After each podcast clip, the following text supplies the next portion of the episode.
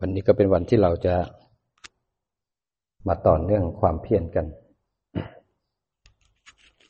ทุกวันก็วัดผลของจิต วัดกำลังของจิตเราต่อเนื่อง ว่าอินทรีย์ของสติ อินทรีย์ของสมาธิของเราเข้มแข็งขึ้นหรือเปล่า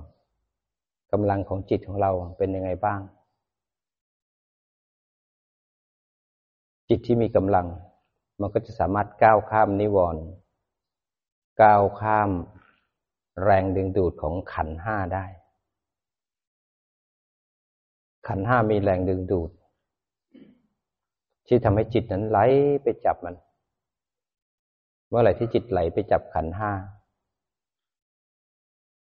เมื่อนั้นก็จะมีความว่าเราเกิดขึ้น มีตัวตนเกิดขึ้น จิตไปที่ไหนก็เป็นเราที่นั่น จิตไปจับตาก็เป็นเราเห็นเขา เมื่อมีเราก็ต้องมีเขา จิตจับหู ก็เป็นเราได้ยินเสียงเขา มีเขาว่าเรามีเขาชมเรา จิตไปจับจมูก ก็เป็นเราได้กลิ่น ของข้างนอก จิตไปจับลิ้นก็เป็นเรากิน เราได้ยินเราได้รับรสจิตไปจับที่กาย ก็กลายเป็นเราสัมผัสวัตถุต่างๆ ข้างนอก จิตไปจับที่ใจ ก็เป็นเราคิด เหมือนเขาทำให้เรา เราทำให้เขา มีความคิดเป็นตัวเป็นตน มีทิฏฐิ มีความเข้าใจผิดก็มจิตเนี่ยถ้าไม่ได้ฝึกมาดี ไม่มีแรงต้าน กระแสของขันห้ากระแสของอารมณ์พอไปจับปุ๊บเป็นเรา ด้วยการเร่าร้อนด้วยเวทนาคือความยินดีความยินร้าย ถูกตัณหาแสวงหาผลัก เวทนาผลักจิตออกมา เพื่อไปจับเอาขันห้าไปจับเอารูปและนาม ไปจับเอาขันห้าภายในขันห้าภายนอกขันห้าไกลขันห้าใกล้ขันห้าในอดีตขันห้าในอนาคต ขันห้าของคนอื่นพอไปยึดปุ๊บ ก็ทุกข์แล้วคราวนี้อะไรที่เราไปยึดเนี่ยมันจะเป็นของเรา เราจะครอบครองแล้วอุปทานสี่ก็ถึงเกิดขึ้น พอไปยึดปุ๊บ คนที่มีจริตไปทางกาม ก็หลงเพลินในในกาม เรียกว่ากามุปาทานไปยึดด้วยกาม เป็นคนที่อยู่กับกามได้นาน เพลิดเพลินกับมันเลยหลงกับมันบางคนพอไปยึดปุ๊บยึดแบบทิฏฐุปาทานไปยึดแบบ เป็นเราของเรา เขาของเขา มีเราได้ผลประโยชน์มีเขาเสียผลประโยชน์มีเขาเสียมีเราได้ เป็นตัวเป็นตน เป็นการยึดมั่นถือมั่น ของเราประเทศเราชุมชนของเรา ทุกอย่างเป็นเราเป็นเขา บางคนก็ไปยึดด้วยที่ถูกปาทาน ยึดด้วยความเข้าใจที่ผิดผิด ไปเห็นอะไรมาฟังอะไรมันก็จำไว้อย่างนั้นจำไว้อย่างนั้น ไม่เคยเปิด ให้จิตรับรู้สิ่งที่เป็นของที่ยิ่งใหญ่ที่สุดในสังสารวัฏคือธรรมะของพระพุทธเจ้า ยึดมั่นถือมั่นในสิ่งที่ผิดผิดไปยึดมั่นว่าโลกนี้เที่ยงบ้างตายแล้วเกิดตายแล้วศูนย์ความเข้าใจผิดนี้เป็นสิ่งที่ร้ายแรงมากเลยเป็นการปิดบัง หนทางของมรรคบางคนเขายึดมั่นด้วยศีลพัตุปาทานไปยึดมั่นปฏิบัติในข้อวัดที่ผิดผิดไปปฏิบัติอะไรก็แต่ที่ผิดผิดก็คือการที่ทำแล้ว ไปปฏิบัติแล้ว มันยังมีภพชาติ ชราและก็มรณะทำให้วัฏสงสารในหมุนเวียนไปเรื่อยๆเรื่อยๆไม่มีการจบเรียกว่าศีลพัตุปาทาน คือรูปคำการปฏิบัตินั่นเอง บางคนรักษาศีลพรตรักษาศีล รักษาแต่ศีลอย่างเดียว ไม่ฝึกจิตเลย รักษาศีลก็ไปสุคติได้ มันก็ดีไหมก็ดี แต่พอไปเกิดสุคติแล้วพอตายแล้วมันก็จะไปทุกขติภูมิ มันก็ยังเวียนว่ายตายเกิดอยู่ในกองทุกข์บางคนเป็นฌานราพีบุคคลทำฌานเพ่งเพ่งเพ่งไป ดีไหมก็ดีเป็นสมาธิ ก็ไปเกิดในภพที่สูงสุดของความสุขก็คือเป็นพรหมซึ่งเป็นรูปประพรมอารูปประพรม อะไรที่ทำก็ยังมีชาติชรามรณะก็ยังทำให้เราไปเกิดต่อนั่นคืออวิชชา เป็นศีลปัตุปาทาน บางคนทำแต่บุญทำแต่บุญทำแต่ความดี ไปช่วยเหลือคนนั้นคนนี้ออกไปช่วยเหลือสังคมทำกุศลทำความดี ดีไหมมันก็ดีเป็นพื้นฐานของความดี แต่ก็เป็นศีลปัตุปาทาน เพราะว่าไม่ได้ฝึกจิต ไปช่วยคนเขาดีไม่ดีก็ยังมี สิ่งที่ดีไปเกิดพบที่ดี แต่พอหลังจากตายจากพบที่ดีแล้ว ก็ลงอบายอีกเช่นกัน ก็เป็นศีลพตุปาทาน ไม่ทำให้พบดับ ไม่ทำให้ชาติดับ ไม่ทำให้ตัณหาอุปาทานดับ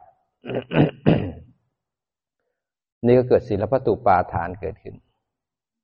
มันเลยทำให้เราไม่สามารถจะเดินมรรคไม่มีจิตตั้งมั่นกระทบแล้วก็เทือนเห็นไตรลักษณ์ของอารมณ์ได้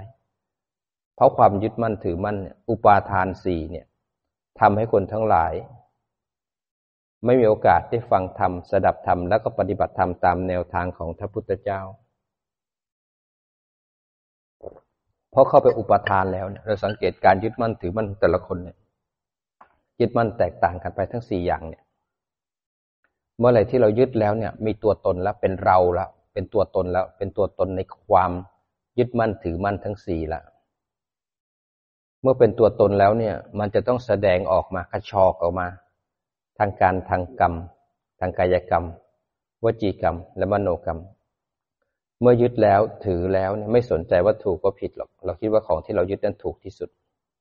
เพราะความไม่รู้ไม่เคยฟังธรรมพระพุทธเจ้า ไม่รู้ว่านี่ชาติทาง อันนี้ไม่ใช่ทาง ไม่รู้ว่านี่คือมรรคไม่รู้ว่านี่คืออะมรรคยึดมั่นถือมั่นในสิ่งนั้น พอเวลาจะตายขึ้นมา มันจะเป็นผู้ที่เสียใจในภายหลัง คนไหนที่ได้เกิดเจอธรรมะของพระพุทธเจ้า แล้วไม่เคยสดับไม่เคยฟัง ไม่เคยลงมือปฏิบัติเลยเนี่ย เสียโอกาสมาก ถ้าพลาดโอกาสจากชาตินี้แล้วเนี่ย ยาวนานอีกเหลือเกินจิตวิญญาณนี่จะเวียนว่ายตายเกิดเวียนว่ายตายเกิด เกิดดับเกิดดับเกิดดับในภพน้อยภพใหญ่ภพสามกำเนิดสี่ สังสารวัตนี่น่ากลัวแล้วก็โหดร้าย สังสารวัตนี่คือเหมือนคุกที่ฝังจิตเราไว้ เราถูกล็อกไว้ ตัวกุญแจที่ล็อกเราไว้คืออวิชชาอาวิชชานี่ล็อกให้เราอยู่ในภพภูมิต่างๆ เวียนเกิด เป็นมนุษย์ เป็นเปรต เป็นพรหม เป็นเทวดา เป็นอสุรกาย เป็นสัตว์เดรัจฉาน แล้วก็เป็นสัตว์นรก นี่คือคุกทั้งหมดมีสามสิบเอ็ดคุกด้วยกันที่เราถูกขังไว้ในสังสารวัตนี้ ตอนที่เป็นมนุษย์ บุญที่เคยทำเอาไว้เอาวิชาก็หย่อนก้อนเนื้ออร่อยอร่อยมาให้ ให้ความสุขให้ลูกดีเงินดีหลานดี หลงไปเพลินกับก้อนเนื้อที่อวิชาส่งมาให้นั้นอวิชานี่ล็อกละส่งอาหารมาให้ แล้วก็ส่งต่อมาให้ตันหาและอุปาทานเข้าไปเสียบจับป๊อบทันทีเมื่อเราไปจับป๊อบไปตันหาอุปทานยึดทันที แล้วหลงไปทำกรรมพอทำกรรมสำเร็จหย่อนผลิตภัณฑ์ ที่ทำทุกนั้นนะส่งมาให้อวิชชาที่อยู่ในภวังคจิตภวังคจิตนั้นได้เสพผลของกรรมของเรา สะสมเป็นตัวเป็นตนหนานแน่น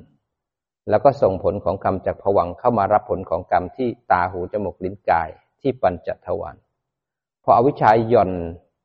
ตรงที่เห็นได้ยินได้กลิ่นรับรสสัมผัสมาให้ ตัณหากเวทนาเร่าร้อนวิ่งออกไปจับเขาทันทีปั๊บทันที อไปจับปุ๊บก็หลงไปที่ความคิด เมื่อคิดดีคิดชั่ว จิตไปจับป๊อบทันทีเนี่ย เกิดอุปทานยึดพลังเมื่อยึดแล้วเนี่ยก็ไปทำกรรมทำกรรมเสร็จแล้วก็หย่อนอาหารให้กับผวังขจิต ซึ่งมีอวิชชานั่งอยู่ข้างในหมุนอยู่ในขณะจิตทุกขณะจิตทุกขณะจิต เราถูกกับดักของสังสารวัตรควบคุมโดยอวิชชา เพราะความไม่รู้ เราไม่รู้ในสิ่งที่สมควรรู้ แต่เราไปรู้เรื่องข้างนอกหมดเลย เรื่องของโลกเราเก่งหมดทุกอย่าง แต่เรื่องของตัวเองไม่รู้กระทบแล้วไม่หันมาดูใจว่ากระเทือนไม่เห็นกิเลสของตัวเอง ไม่เห็นความเลวของตัวเอง แต่เห็นคนอื่นหมดทุกอย่าง เพราะความไม่รู้ พอกระทบปุ๊บไหล เอาวิชา กับโมหะคือการหลง เขาเป็นตัวเดียวกันตระกูลเดียวกัน พอกระทบปุ๊บแทนที่จะรู้แล้วตั้งมั่นรู้โดยวิชา แต่กับกลายเป็นว่ากระทบปุ๊บไหลไปหาการกระทบ เป็นเพราะอาวิชชาเพราะไม่รู้ในสิ่งที่สมควรรู้ในปัจจุบัน มีตาไม่รู้ว่าตากำลังเห็น มีหูไม่รู้ว่าหูกำลังได้ยิน มีลิ้นไม่รู้ว่าลิ้นรับรสมีใจไม่รู้ว่าใจกำลังคิดกายไม่รู้ว่ากายกำลังสัมผัส แต่ออกกระโดดข้ามกำแพงของอายตนะไปอยู่กับวัตถุภายนอก เพราะอาวิชชา เพราะหลง หลงไปแล้วแล้วถูกตัณหาอุปทานตะคุบจิตทันที ไม่เป็นอิสระแล้ว เมื่อไหร่ที่ถูกตัณหาควบคุมนะเมื่อเราเราอยากได้สักอย่างเราไหลไปจมกับความอยากแล้วเราจะไม่เป็นอิสระ เราจะไม่แคร์ไม่อะไรทั้งสิ้นเราจะต้องเอาให้ได้ เพราะของกูกูจะเอาให้ได้ เพราะตัณหาเกิดกามตัณหาภาวะตัณหา วิภาวะตัณหาเกิดแล้วเนี่ย ไม่สนใจแหละตัณหาและอุปทานเขาสหาชาติกัน เมื่ออยากปุ๊บยึดทันทีเลย เมื่อยึดปุ๊บเนี่ย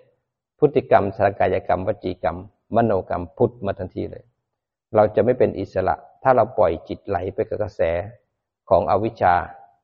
ตัณหา อุปาทาน กรรมก็เลยต้องทำเมื่อกรรมทำสำเร็จแล้ว ต้องรับผลของกรรม เมื่อกรรมสำเร็จแล้วเนี่ย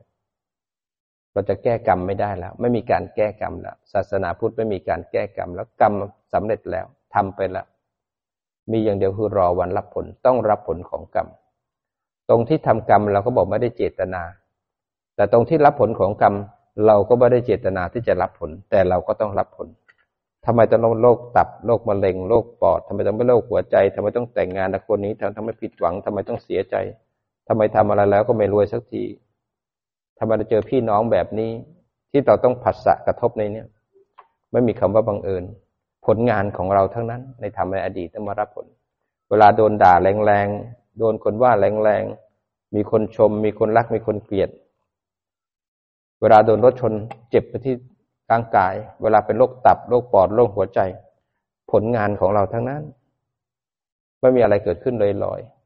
งั้นถ้าเราอยากจะบริสุทธิ์หลุดพ้นขึ้นมา เราต้องรักษาศีลให้ดี ไม่เบียดเบียนผู้อื่น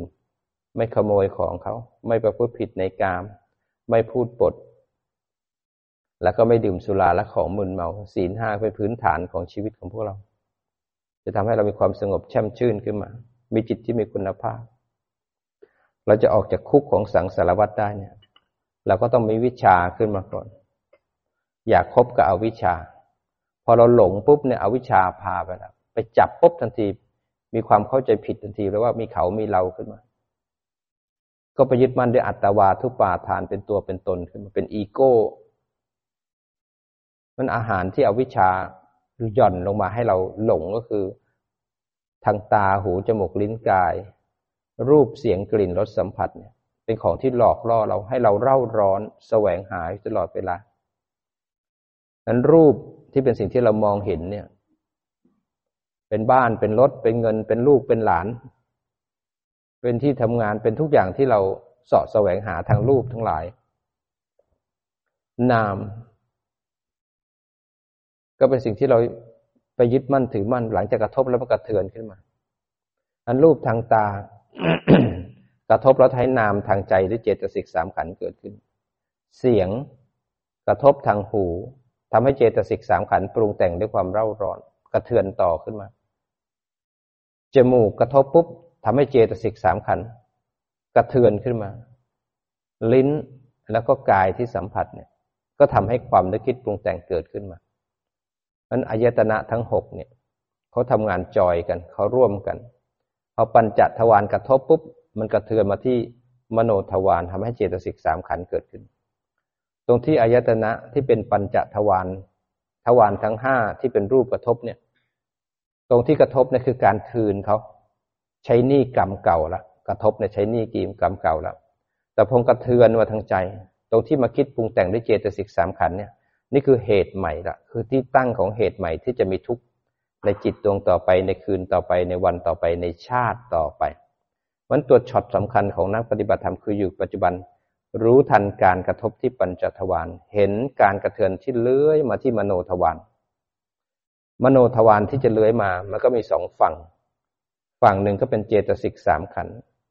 ฝั่งหนึ่งก็เป็นปฏิจจสมุปบาทคือเกิดชอบไม่ชอบยินดียินร้าย หรือเกิดตัณหาสามเกิดขึ้นหลังจากที่กระทบแล้ววันนักปฏิบัติธรรมต้องอยู่กับปัจจุบันด้วยสติ รู้ทันอารมณ์ที่กระทบ แล้วเห็นจิตไหลไหมหลงไหมเพ่งไหมรู้ทันแล้วก็กลับมา จนจิตนั้นมีคุณภาพ เมื่อจิตมีคุณภาพ จิตจะค่อย ๆ มีกำลังในพา ในการพาเราออกจากคุกของสังสารวัตนี้ พบทั้งหลายหมุนเวียนอยู่ในทุกขณะจิตทุกขณะจิต ถ้าเราไม่มีวิชาเราก็จะหลงไปเป็นอวิชชา พอมีวิชาปุ๊บเห็นจะรู้ว่าเห็น แต่ถ้ามีอวิชชาปุ๊บพอเห็นปุ๊บไหลไปหาการเห็น จิตจะไปอยู่ที่อารมณ์ อารมณ์รูปและอารมณ์นามแต่ถ้ามีวิชาปุ๊บเนี่ย จิตจะอยู่ที่ฐาน แยกออกจากอารมณ์แล้วจะเห็นกระเทือนทางใจ เพราะฉะนั้นช็อตของสังสารวัตรอยู่ที่ตรงกระทบแล้วกระเทือน กระทบที่ปัญจทวารคืนเขาใช้นี่กรรมเก่า กระเทือนมาทางใจที่เจตสิกสามขันหรือเวทนาหรือตัณหา เป็นที่ตั้งของเหตุใหม่มันถ้าเราไหลไปจมมาความคิดปุ๊บเนี่ยความคิดน่ะเลยเป็นที่ตั้งของเวทนาคือความยินดีและยินร้าย ความคิดเนี่ยก็เลยเป็นที่ตั้งของตัณหาคือการแสวงหาในความคิดนั้น เมื่อจิตวิ่งไปหาความคิดด้วยความเล่าร้อนแล้วเนี่ย ไปจับปุ๊บได้มาซึ่งอุปทานก็มีเราในความคิด เหมือนพอตาเห็น จิตไหลออกไปที่ตาอยู่ที่รูปพอเห็นแล้วโกรธจิตไปไหน ใจไปนั่นมันจิต พอเห็นปุ๊บจิตไหลไปหาตา ไปอยู่ที่วัตถุข้างนอก แล้วใจตามไปด้วยก็ไปโกรธผ่านตา ขณะที่โกรธผ่านตานั้นน่ะ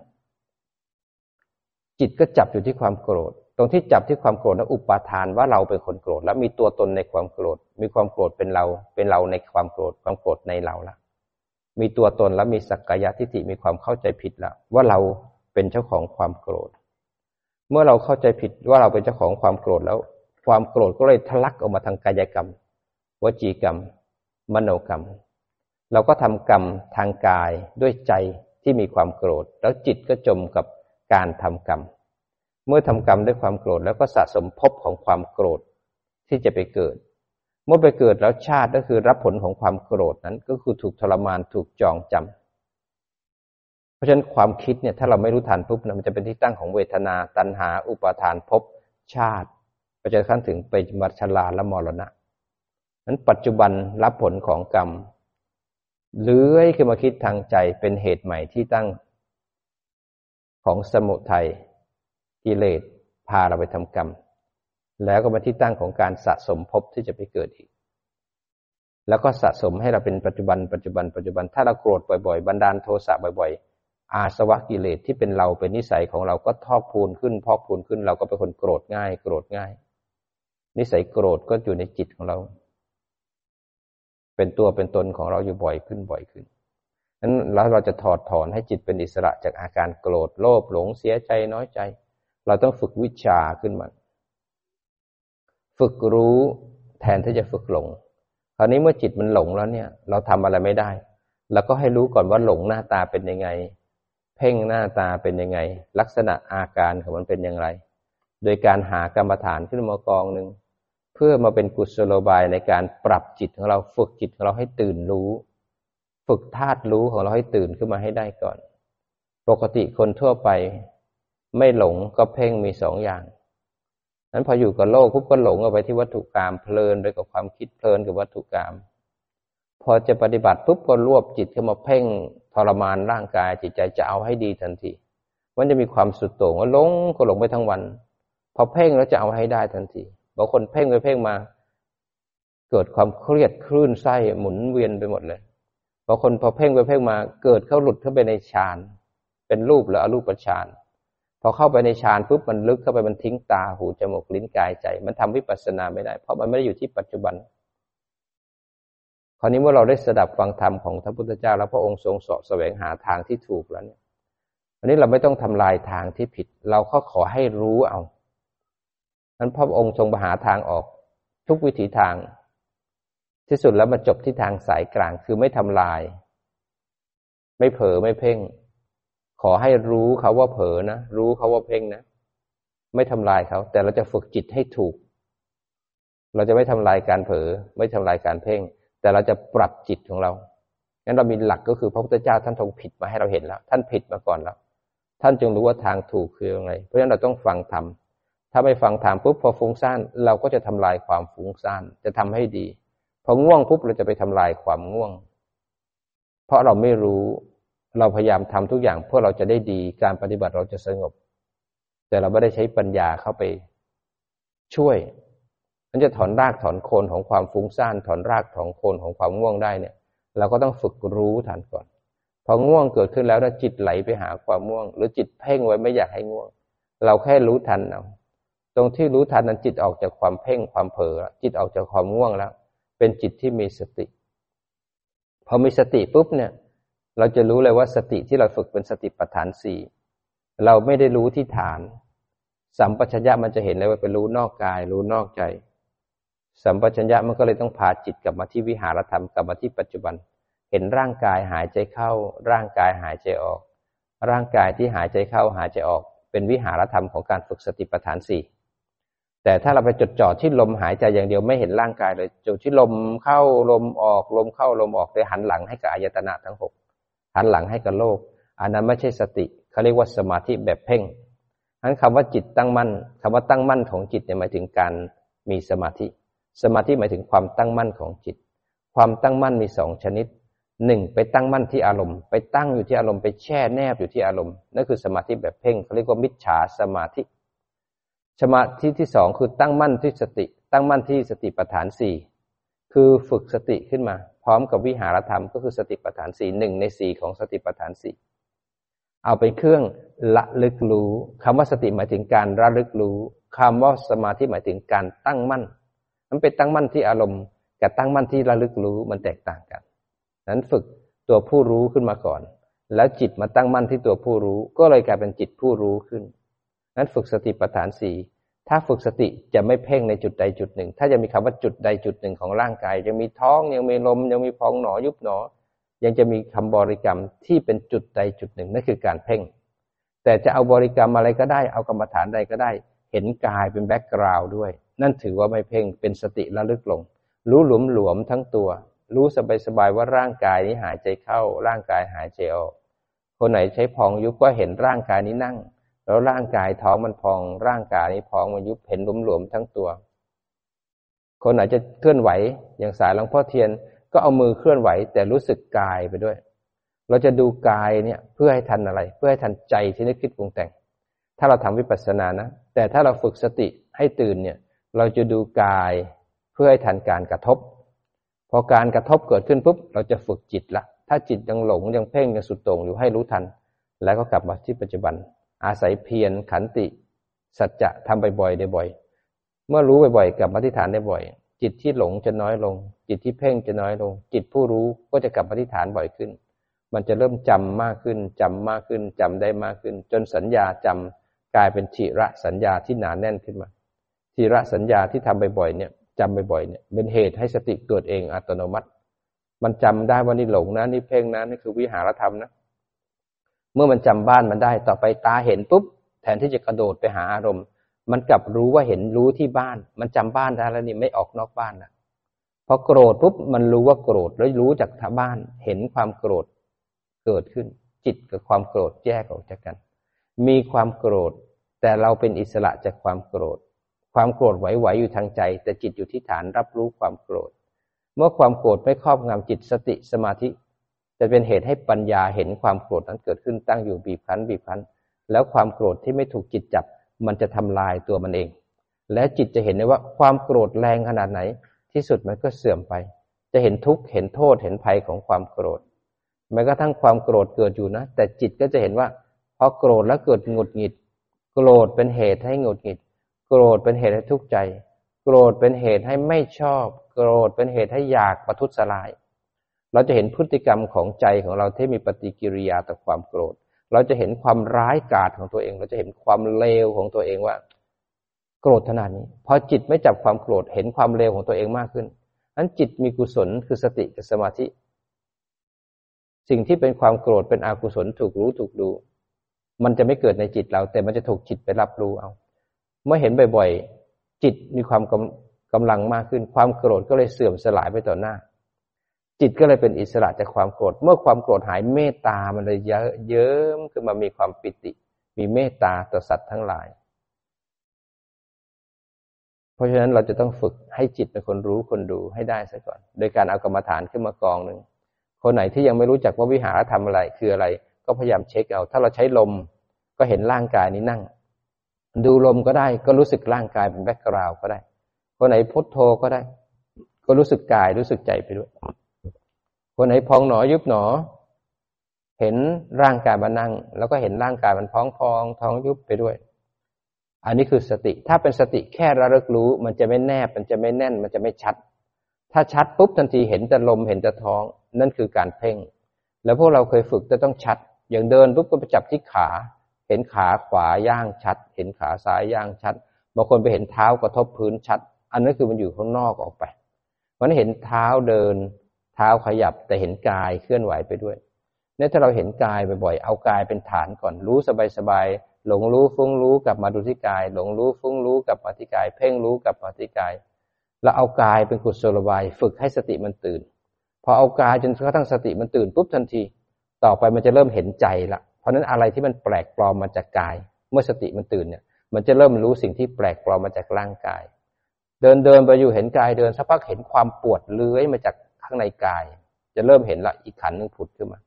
พอเห็นกายเรื่อยๆสติมันตื่นแล้วต่อไปมันเกิดความสุขเกิดขึ้นก็จะเห็น ต่อไปเห็นกายไปเรื่อยๆ เห็นสัญญาณคิดถึงอดีตมันก็จะเห็น สติตื่นแล้วสังขารปรุงกุศลอกุศลจิตก็จะเห็นเช่นกันนั้นเมื่อเห็นกายชัดต่อไปจะเห็นเวทนาชัด เมื่อเห็นกายเห็นเวทนาชัดต่อไปก็จะเห็นจิตคือความนึกคิดที่เจตสิกสามขันเมื่อเห็นชัดแล้วต่อไปจิตจะข้ามผ่านนิวรณ์ได้ เมื่อข้ามผ่านนิวรณ์ได้จิตจึงรู้ทันอายตนะที่กระทบปัจจุบัน เมื่อเห็นอายตนะจิตจึงเห็นขันห้าที่ทำงานคือกระทบ แล้วกระเทือน กระทบแล้วกระเทือนเห็นวงจรของวิถีจิตของปฏิจจสมุปบาท เมื่อเห็นสิ่งเหล่านี้แล้วจิตจะเดินงานโพชฌงงานโพชฌงที่จิตต้องเดินคือ มีสติ มีจิตตั้งมั่น อยู่ที่ฐานมีสติเป็นสติปัฏฐานสี่ตรงที่สติฝึกดีแล้วเป็นผู้ดูผู้รู้แล้วเขาเรียกว่า สติสัมโพชฌงสติสัมโพชฌงนี้ต้องผ่านนิวรณ์ให้ได้ซะก่อนรู้ทันอายตนะเห็นขันห้ากระทบแล้วกระเทือน กระทบแล้วกระเทือน ตรงที่เห็นได้ต้องฝึกสติจนตื่น สติเป็นสติปัฏฐานสี่มีวิหารธรรมเรียกว่าสติสัมโพชฌงเมื่อสติสัมโพชฌงอยู่ที่ฐานสบายๆสวดมนต์นั่งกรรมฐานเดินจงกรม จิตจะขึ้นสู่ปัญญาแล้วเห็นกระทบแล้วก็เถือนแยกแล้วก็เห็นไตรลักษณ์ของอารมณ์ กระทบแล้วกระเทือนเห็นไตรลักษณ์สิ่งที่กระเทือนนั้นเกิดขึ้นตั้งอยู่ระดับไป อันนี้เรียกว่าธรรมวิจยะสัมโพชฌงคือการเดินวิปัสสนานั่นเองธรรมวิจยะสัมโพชฌงต้องผ่านการฝึกสติปัฏฐานสี่จนรู้ทันอายตนะเห็นขันห้าทำงาน โดยการกระทบแล้วกระเทือน กระทบแล้วกระเทือนแล้วธรรมวิจยะก็จะเห็นสิ่งที่กระเทือนนั้นเกิดขึ้นตั้งอยู่บีบพันบีบพันตั้งอยู่บีบพัน เสื่อมสลายไป เรียกว่าธรรมวิจยะสัมโพชฌงเมื่อเรารู้ว่าปฏิบัติแบบนี้ทำแบบนี้แล้วต่อไปแล้วก็เพียรต่อด้วยความเพียรเพียรเอาการบ้านที่ไปฝึกสติสมาธิปัญญาไปฝึกเนี่ยเพียรตามรู้เพียรตามดูสวดมนต์นั่งกรรมฐานเดินจงกรมทำรูปแบบและทำในชีวิตประจำวันอย่างต่อเนื่อง เรียกว่าวิริยะสัมโพชฌงทำเพียรต่อเนื่องต่อเนื่องด้วยวิริยะสัมโพชฌงทำไปเรื่อยๆ เมื่อจิตมันเห็นไตรลักษณ์แล้วเกิดดับทำให้กิเลสดับ กระทบแล้วก็เทือน อารมณ์ดับต่อหน้า อารมณ์ดับต่อหน้า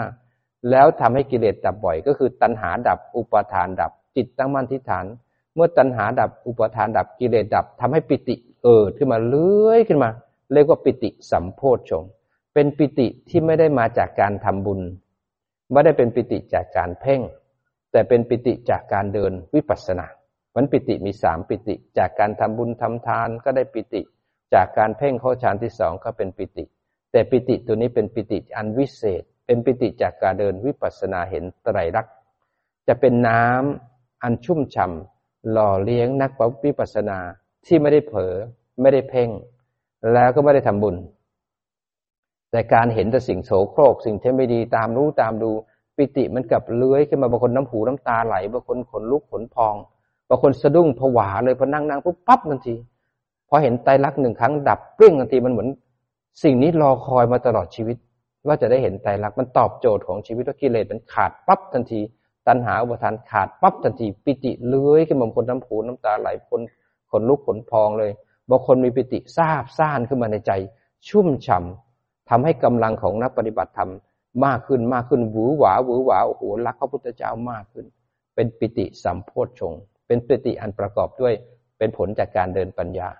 เมื่อปิติ ตามรู้ตามดูด้วยจิตตั้งมั่นแล้วก็ถึงฐานทำบ่อยๆบ่อยๆบ่อยๆปิติจางลงจางลง เนียนลงเนียนลงเข้าสู่ปัสสธิก็คือความสุขความสงบใจ ความสุขเป็นผลจากปิติที่มันตาจางลงจางลงจิตเนียนสงบ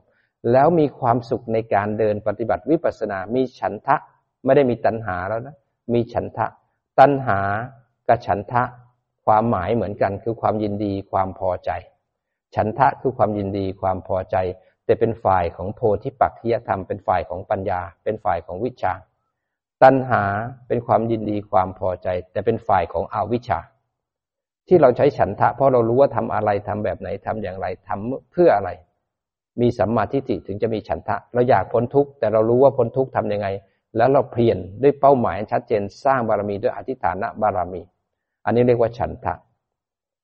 เมื่อฉันทะเนี่ยภาวนาไปจะมีความสุขในการปฏิบัติ ตื่นเช้ามาสวดมนต์แต่ก่อนต้องผลักให้สวดมนต์ต้องดันดันตัวเองให้ปฏิบัติ พอขึ้นสู่วิถีปฏิบัติ แล้วเรามีความสุขในการปฏิบัติวันไหนไม่ปฏิบัตินอนไม่หลับ มีความสุขมีปิติ ปัสสธิเกิดขึ้น เมื่อมีความสุขเกิดขึ้นแล้วตามรู้ตามดูแยกรูปแยกนามโยนิโสเห็นไตรลักษณ์เกิดบ่อยๆเกิดบ่อยๆทำไปมากขึ้นมากขึ้นมากขึ้น จิต เห็นรูปนามมากขึ้นมากขึ้น เมื่อความสุขเกิดขึ้นบ่อยขึ้น ความสุขเลยเป็นเหตุใกล้ ให้เกิดสมาธิก็เลยเกิดสมาธิสัมโพชฌงนั้นสมาธิตัวนี้เป็นสมาธิที่เห็นรูปนามบ่อยขึ้นบ่อยขึ้นจนปิติเกิด ปัสสธิคือความสุขเกิด เมื่อความสุขเกิดแล้วความสุขเลยเป็นเหตุให้สมาธิเกิด ก็เรียกว่าสมาธิสัมโพชฌงเพราะกำลังเดินงานที่ปัสนาอยู่ เมื่อสมาธินั้นทำให้จิตตั้งมั่นแล้วถึงฐาน จิตผู้รู้ผู้ดูเข้มแข็งมากขึ้น จิตเลยแยกจากอารมณ์บ่อยขึ้น เห็นกระทบ แล้วกระเทือนแยกแล้วเดินนิพพานา แยกแล้วเห็นไตรลักษณ์เห็นไตรลักษณ์บ่อยขึ้นบ่อยขึ้นบ่อยขึ้น จิตนั้นเห็นรูปนามหลากหลายมากมาย จิตเดินนิพพานา เห็นรูปนามเยอะแยะมากมายว่าเกิดขึ้นตั้งอยู่ระดับไป เห็นบ่อยขึ้นบ่อยขึ้น จนจิตเห็นขันทั้งห้าเท่ากันหมดเลยในมุมของไตรลักษณ์เห็นรูปประขันที่เป็นรูปที่สุข รูปที่ทุกข์รูปที่ป่วยกับรูปที่ไม่ป่วยมันเท่ากัน มันสอนไตรลักษณ์เหมือนกัน ป่วยก็เป็นไตรลักษณ์ไม่ป่วยก็เป็นไตรลักษณ เห็นเวทนาที่สุขกับทุกข์ก็เท่ากัน มันสอนไตรลักษณ์เหมือนกัน เห็นสัญญาสังขารวิญญาณเท่ากันหมดเลยจะดี มันก็เสื่อมสงบก็ไม่สงบมีค่าเท่ากัน ปวดขาก็ไม่ปวดขาก็แสดงไตรลักษณ์สัญญาดีสัญญาชั่วก็แสดงไตรลักษณ์สังขารที่เป็นกุศลอกุศลเราไม่เลือกแล้วนะแต่เรารักษาศีลไว้เราไม่เลือกว่าต้องภาวนาดีแล้วดีมันก็ไม่เที่ยง เราไม่เลือกก็ภาวนาต้องสงบแล้ว สงบก็ไม่เที่ยง จิตเลยยอมรับว่าทุกอย่าง เป็นของชั่วคราวบังคับไม่ได้แปรปรวนแล้วเปลี่ยนไป เมื่อจิตยอมรับว่าทุกอย่างเป็นไตรลักษณ์เลยเข้าสู่อุเบกขาสัมโพชงอุเบกขาสัมโพชงเป็นผลจากการภาวนาจนพอ ภาวนาถูก แล้วภาวนาจนพอ ไม่ใช่ภาวนาถูกแล้วมันจะต้องอุเบกขา ภาวนาถูกแล้วแต่ยังไม่พอ ต้องใช้ชั่วโมงบินในการปฏิบัติมากขึ้นมากขึ้นมากขึ้น จนจิตเห็นขันทั้งห้าเท่ากันหมดเลยมันเกิดขึ้นมันตั้งอยู่แล้วก็ดับไป ร่างกายที่แข็งแรงหนึ่งก็เสื่อม ร่างกายที่เสื่อมหนึ่งก็แข็งแรง เวทนาที่สุขเดี๋ยวมันก็เปลี่ยน เวทนาที่สุขมันก็เปลี่ยน ทุกข์ก็เปลี่ยน สัญญาเดี๋ยวก็เจริญแล้วก็เสื่อม สังขารเป็นนั่งสงบแล้วเดี๋ยวก็ไม่สงบไม่สงบเดี๋ยวก็สงบ กุศล อกุศลเปลี่ยนแปลงตลอดเวลา วิญญาณเดี๋ยวก็ไปจับอารมณ์ดีเดี๋ยวก็จับอารมณ์ไม่ดี จิตเลยสลัดความ ยึดมั่นถือมั่นก็เลยเป็นกลางกับรูปนามก็เนี่ยโลกเนี่ยแบนไปหมดละไม่อร่อยเหมือนแต่ก่อน แต่ก่อนเนี่ยยินดีพอใจแสวงหาโลก ยินดีพอใจกับโลก พอเห็นโลกมากขึ้นมากขึ้น มันเท่ากันหมดเลย มันเกิดขึ้นตั้งอยู่ระดับไปจิตเลยเป็นกลางกับรูปนามประขันทั้งห้าเวลานั่งนั่งแล้วสงบ มันก็ไม่ตื่นเต้นไม่ยินดีแล้ว เพราะเดี๋ยวมันก็ไม่เที่ยง ก็ดูไตรลักษณ์ของความไม่สงบ พอนั่งนั่งแล้วสงบขึ้นมา มันก็หันได้มองใจมันก็เฉยเฉยเดี๋ยวมันก็ไม่คงท่าได้ มันก็เปลี่ยนแปลงตลอดเวลา จิตก็เป็นอิสระจากความสงบหรือไม่สงบ แต่จิตก็เป็นผู้ดูผู้รู้ท่ามกลางสงบหรือไม่สงบ แล้วจิตจะเห็นว่ามันเป็นของมันเช่นนี้นี่เอง จิตก็จะไม่ทุกข์เพราะจิตไม่ยึดมั่นถือมั่น แล้วก็ไม่มีความคิดว่ามันจะต้องดีตลอดเวลา เพราะยอมรับของมันเป็นเช่นนี้นี่เอง จิตจะเป็นอิสระอย่างมหาศาลพอปวดขาขึ้นมาปุ๊บแทนที่จะดิ้นรนปวดขึ้นมา กลับรู้ว่าปวดเห็นแต่ลักของความปวด ไม่ดิ้นรนไม่ทุกข์แต่จะมีสติมีสมาธิอยู่กับความปวด ไปหาหมอไปรักษาอย่างดีที่สุดเลย แต่ไม่เร่าร้อน ไม่ร้อนรน มีอิสระ เพราะรู้ว่าเดี๋ยวมันก็ป่วย เดี๋ยวมันก็เจ็บ แต่จิตจะมีสติท่ามต่างความปวด จะมีปัญญาพาไปหาหมอดูแลรักษาตัวเองอย่างดี ไม่แพนิคไม่จมกับอารมณ์มันเป็นกลางเข้าสังขารุเปเข้าอุเบกขาสามโพชฌง เมื่อจิตเข้าสู่อุเบกขาสามโพชฌงแล้วเนี่ย มันจะต่อยอดให้กับขบวนการของมรรควิถี วิถีของมรรคจะเกิดขึ้นกับจิตของเรา เข้าสู่อุเบกขาสามโพชฌงเป็นสังขารุเปกขายาน เป็นญาณวิปัสนาที่สูงขึ้นไป จิตเป็นกลางกับรูปนามทั้งหลาย เข้าสู่สังขารุเปกขายาน เป็นกลางต่อความเจริญและความเสื่อม เป็นกลางต่อขันห้าทั้งหลาย เมื่อเป็นกลางกับขันห้าทั้งหลายแล้วเนี่ย จิตเลยเข้าสู่แล่นเข้าสู่ อนุโลมมายาน อนุโลมให้เกิด อนุโลมให้ดับสุขเกิดดับทุกเกิดดับ หายใจเข้าหายใจออกเกิดดับชีวิตนี้ก็เกิดดับเราแน่นอนไม่ได้ เลยส่งยอดให้กับโคตรละภูยาน โคตรละภูยานมาดับ ตัวอนุโลมยาน ขันห้าดับเป็นหนึ่งขณะ เปลี่ยนโคตรตัวโคตรละภูยานขันห้าดับหนึ่งขณะ เสร็จแล้วเข้าสู่มรรคจิตมรรคจิตก็ดับอีกหนึ่งขณะหนึ่งขณะจิต ตอนนี้เปลี่ยนจากโคตรนะครับ จากโลกิยะเป็นโลกุตระดับอีกหนึ่งขณะ แล้วก็สวยผลหลังจากมรรคจิตและผลละยานจะต่อเลยหนึ่งขณะเป็นอากาลิโก ไม่มีเวลาขั้น ได้ผลละยาน ผลละยานก็คือเป็นพระอริยบุคคลขั้นใดขั้นหนึ่ง ผลละยานอาจจะสวยสองหรือสามขณะจิตแล้วแต่บุคคลนั้นเมื่อได้ผลละยานแล้วต่อไปปัจเจเวกขณะยานยานสุดท้ายยานที่สิบหกก็จะมาบอกว่ามรรคที่ได้คืออะไร ผลที่ได้คืออะไร นิพพาน ที่ได้คืออะไร กิเลสที่ละไปแล้วคืออะไร กิเลสที่ยังเหลืออยู่ต้องงานต้องทำต่อคืออะไรบ้าง บุคคลคนนี้ ได้เป็นแล้วซึ่งพระอริยบุคคลขั้นใดขั้นหนึ่ง ในการเดินโพชฌงงานโพชฌงเป็นงานที่หนักทำงานหนักมาก โพชฌงเป็นงานเริ่มต้นตั้งแต่สติปัฏฐานสี่สัมมาประธานสี่อิทธิบาทสี่อินทรีห้าพละห้าโพชฌงเจ็ดบริบูรณ์ปุ๊บโพชฌงเลยส่งงานให้กับมรรค งั้นมรรคนี่รอคาบอย่างเดียวรอเคี้ยวอย่างเดียว งานหนักคืองานของโพชฌงโพชฌงคือหัวใจ หัวใจของการปฏิบัติเลยทีเดียวครูบาอาจารย์ท่านถึงใช้คำคมของท่านบอกว่า รู้กาย รู้ใจตามความเป็นจริงโดยจิตตั้งมั่นและถึงฐาน นี่ก็คืองานของโพชฌงนี่เอง รู้กายรู้ใจก็คือมีสติมีจิตตั้งมั่นตามความเป็นจริง รู้ตามไปความเป็นจริงก็คือปัญญา โดยจิตตั้งมั่นและถึงฐานเนี่ย ก็คือตัวสมาธิอยู่ในโพชฌงทั้งนั้นเลย เพราะฉะนั้นเราศึกษางานตัวนี้เราฝึกให้จิตเราเข้าสู่วิถีของการปฏิบัติ เราต้องมันเช็คนะครับ เช็คอยู่ตลอดเวลาเลย ว่าสติเราเป็นยังไงบ้าง วันนี้สติเราเป็นยังไงพร้อมจะขึ้นสู่วิปัสสนาหรือยัง วัดผลสติเนี่ย วัดตอนที่นั่งเนี่ย ถ้าสติเราดีมันจะรู้กาย รู้ใจ รู้อายตนะทั้งหกเมื่อสติเราดีแล้วเนี่ย จะรู้เลยว่าจิตมีคุณภาพที่เหมาะสมมากเลยคือมันจะมีสมาธิตั้งมั่นอยู่ที่ฐานกาย ตั้งมั่นสบายๆอยู่ที่ฐาน แล้วมันจะแยกอารมณ์ ที่เป็นอารมณ์ในการปฏิบัติมีสองอารมณ์คืออารมณ์รูปกับอารมณ์นาม จิตจะเห็นเลยว่าอารมณ์รูปเนี่ยจะมีลมหายใจ อารมณ์รูปจะมีปัญจทวาร อารมณ์รูปก็จะมีอิริยาบถด้วยการฟังการศึกษาเข้าใจแล้วเราจะรู้ว่าอารมณ์รูปในสิ่งนี้นั้นจิตก็จะรู้ว่ารูปนั่งเนี่ย โยกไหม ขยับไหม เคลื่อนไหวไหม จิตจะรู้ทัน อารมณ์นามก็จะมีเจตสิกสามขัน เวทนาสัญญาสังขารจิตจะแยกเลยรูปจะอยู่ส่วนหนึ่งนามจะอยู่ส่วนหนึ่งเพราะจิตอยู่ที่ฐานแล้วนี่ จิตเลยกลายเป็นผู้ดูเลยรู้ว่าเห็นรูปทำงานอยู่ส่วนหนึ่งนามทำงานอยู่ส่วนหนึ่ง จิตผู้รู้อยู่ที่ฐาน เมื่อรูปและนามทำงาน มันจะตามด้วยเวทนา แล้วก็ตัณหา จิตจะรู้เลยว่าทุกครั้งที่เห็นมันจะชอบ เห็นจะอยากได้ เห็นไม่อยากได้ เห็นไม่ชอบ จิตจะรู้พฤติกรรมของใจที่มีต่อการกระทบทางรูปนักปฏิบัติจะคอยหมั่นตามรู้หมั่นตามดู อยู่กับปัจจุบันหมั่นตามรู้ตามดู เมื่อจิตนั้นตั้งมั่นแล้วมันจะสามารถแยกรูปแยกนาม มันตัวแยกรูปแยกนามคือตัวสมาธิที่เรียกว่าจิตตั้งมั่น เมื่อมันแยกรูปแยกนามแล้วเนี่ย อยู่กับการแยกรูปแยกนามไปเรื่อยๆ มันจะเห็นการทำงานของขัน ขันจะทำงานด้วยการกระทบแล้วกระเทือน มันแยกรูปแยกนามก็จะเห็นอายตนะ เห็นขันห้ากระจายออกจากกัน การแยกรูปแยกนามแยกได้หกวิธี แล้วแต่จริตของคน คนไหนจะจริตอะไรก็แล้วแต่มันจะมีทั้งหมดหกวิธี แล้วแต่คนจะดูเอาเอง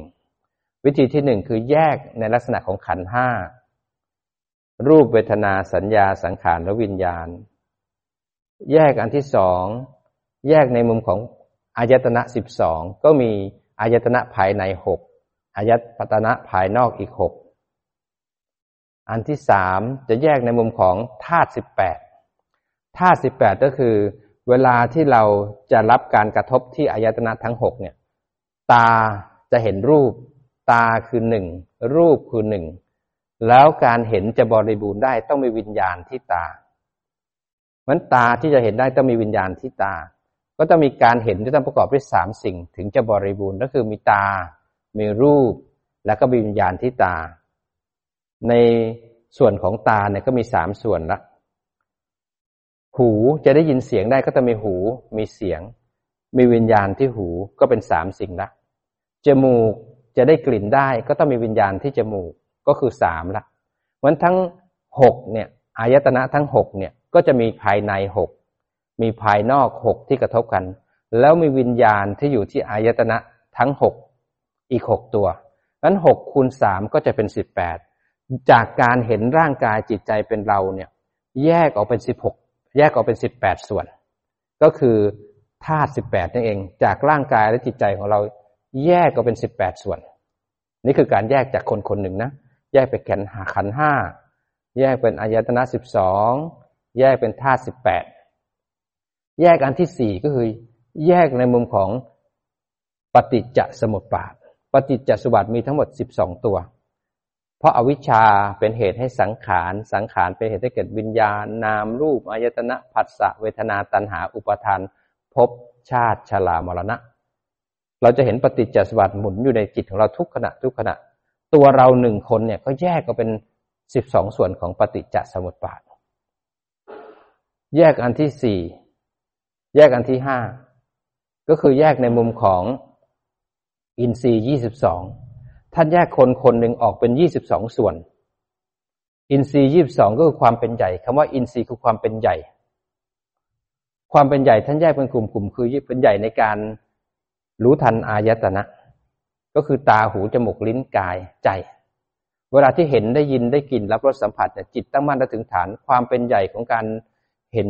อายตนะ จิตนั้นจะไม่เข้าไปแทรกแซงการเห็นจิตจะอยู่ที่ฐาน อายตนะจะทำงาน ถ้าคนไหนมีจิตตั้งมั่นถึงฐานแล้วไม่อินทรีย์ของอายตนะแก่กล้า จิตจะรู้ทันการกระทบ แต่จะไม่หลงไปหาการกระทบ นี่คืออินทรีย์คือความเป็นใหญ่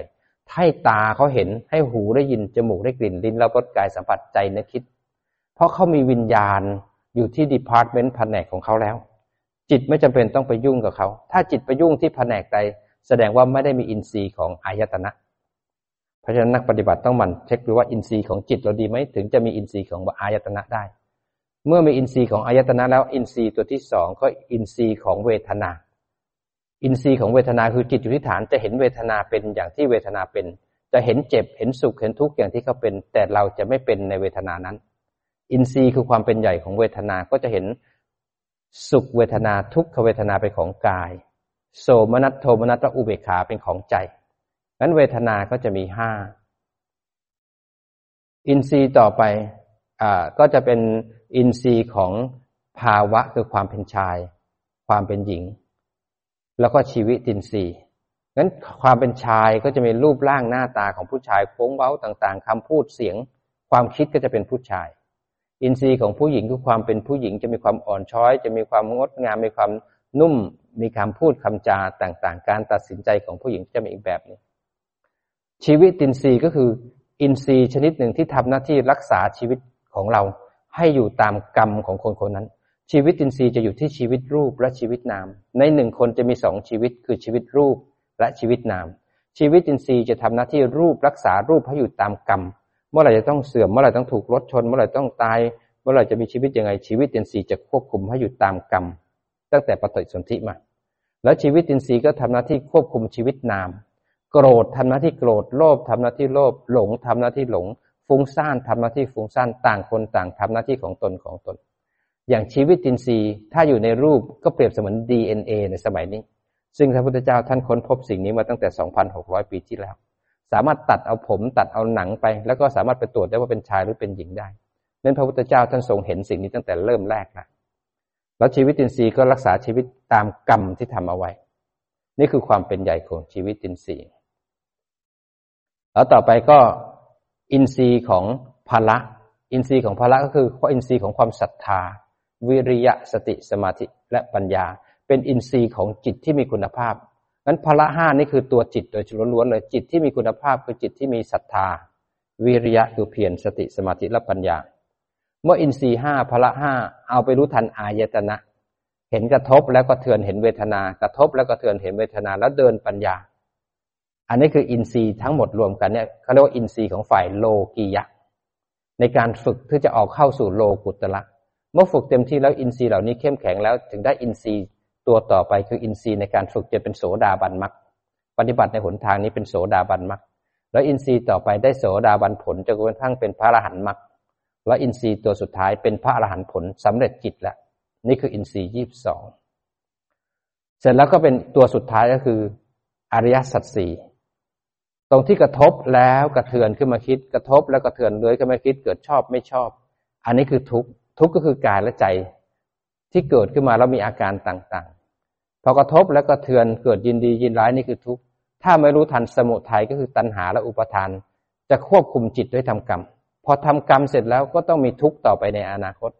พอมีทุกข์ที่ไหนก็แล้วแต่ไปเกิดที่ไหนก็แต่ก็มีขันห้าพอมีขันห้าปุ๊บเนี่ยก็ไหลไปหาขันตรงกระทบ ทำให้เกิดตัณหาอุปทานพาไปทำกรรม มีทุกข์อีกวนอยู่ในกองทุกข์นิโรธคืออะไรคือการดับไปของทุกข์และเหตุของการเกิดทุกข์ระหว่างเวทนากับตัณหา กระทบแล้วกระเทือนเห็นความคิดเกิดแล้วดับ เมื่อความคิดดับทำให้ตัณหาไม่เกิดอุปทานไม่เกิดเหตุมันไม่มี มันเลยถูกละไปในตัวงั้นทุกถูกรู้เป็นไตรลักษณ์สมุทัยถูกละ เพราะจิตนั้นรู้ทางที่ปฏิบัติแล้วก็คือมรรควิธี นี่คืออริยสัจสี่นี่คือรูปและนาม แล้วแต่ใครจะเห็นในมุมใด ทั้งหมดทั้งมวลห้า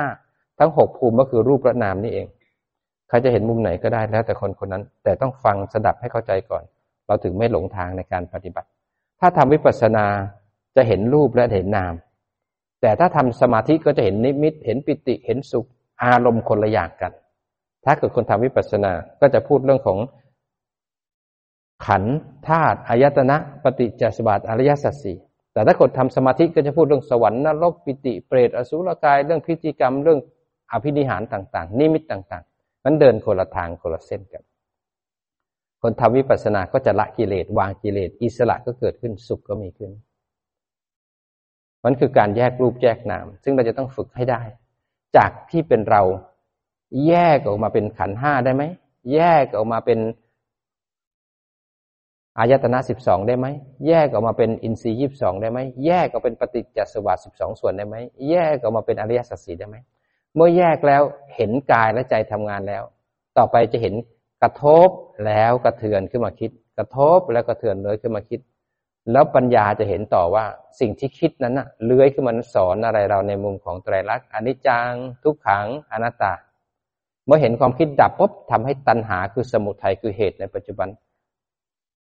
ทำให้ความยึดมั่นถือมั่นได้อุปทานขาด ทุกถูกรู้ ถูกรู้อย่างแจ่มแจ้งก็เป็นไตรลักษณ์ปั๊บทันที ขาดปุ๊บทันที สมุทัยถูกละณขณะนั้น นิโรธคือการดับของมันแจ้งขึ้นมาหนึ่งขณะ เพราะจิตขณะนั้นกำลังเดินมรรคอยู่นั่นคือวิปัสสนาที่เราจะต้องฝึกกัน เพราะฉะนั้นการแยกรูปแยกนามเป็นปัจจัยแรกของการขึ้นสู่วิปัสสนา ถ้ายังแยกรูปแยกนามไม่ได้ เราก็ขึ้นสู่วิปัสสนาไม่ได้ ทำไมแยกรูปแยกนามไม่ได้ เพราะจิตไม่ถึงฐาน จิตไม่มีสมาธิแบบจิตตั้งมั่น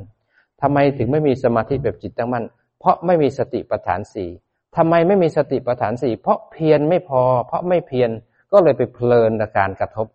ทำไมถึงไม่เพียร เพราะไม่มีศรัทธา ไม่ศรัทธาไม่รู้ว่าสอนพระพุทธเจ้าสอนอะไรสอนแบบไหน ไม่เคยสดับฟังธรรมไม่มีสัมมาทิฏฐินั้นสัมมาทิฏฐิเป็นตัวสำคัญ ในการให้รู้แผนที่นี้นะครับ เพราะฉะนั้นเราปฏิบัติเราเดินตามตามแผนที่ของพระพุทธเจ้า แล้วเราจะไม่หลงทางไม่ติดกับดักของสังสารวัตรนะครับ น้อมจิตของเราสบายๆฟังธรรมแล้วกลับมาที่ปัจจุบัน